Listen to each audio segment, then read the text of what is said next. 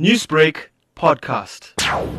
I was so pleased to welcome a U.S. Air Force C 130 Hercules plane to South Africa filled with 340,000, 5.9 million rand of PPE, masks, gloves, surgical gowns, sanitizing supplies.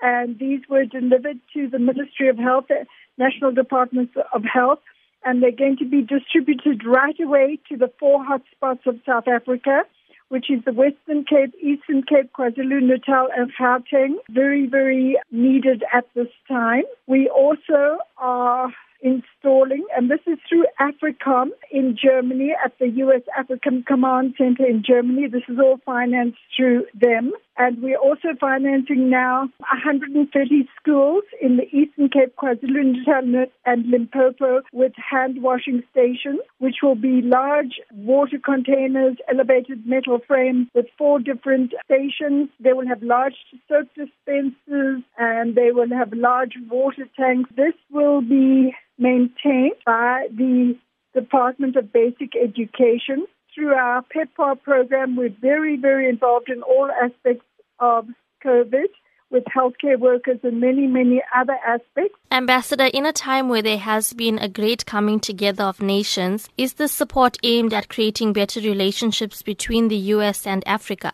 The United States is an unconditional friend of South Africa and also of Africa.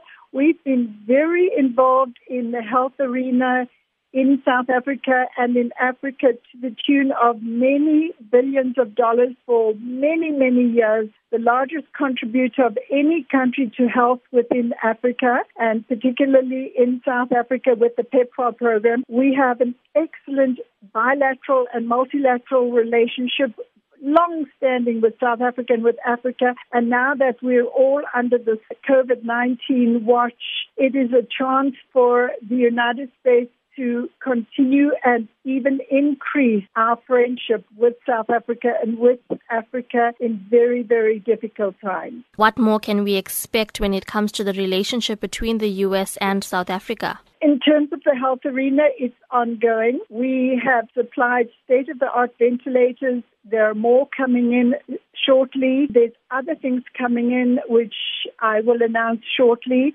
And the PEPFAR program has just also received a surge of funds this is the HIV AIDS Epidemic Control Program, has just received a surge of funds from Congress to the tune of $1.5 billion dollars just for South Africa, together in our partnership with the South African Ministry of Health. We work very closely with the Ministry of Health and the National Department of Health, and we constantly receive feedback on what is needed for and with South Africa, and we're there immediately to assist where possible. And this will be ongoing, besides also in the economic arena and many, many other departments. We have 28 departments within our mission assisting in South Africa in many, many different areas.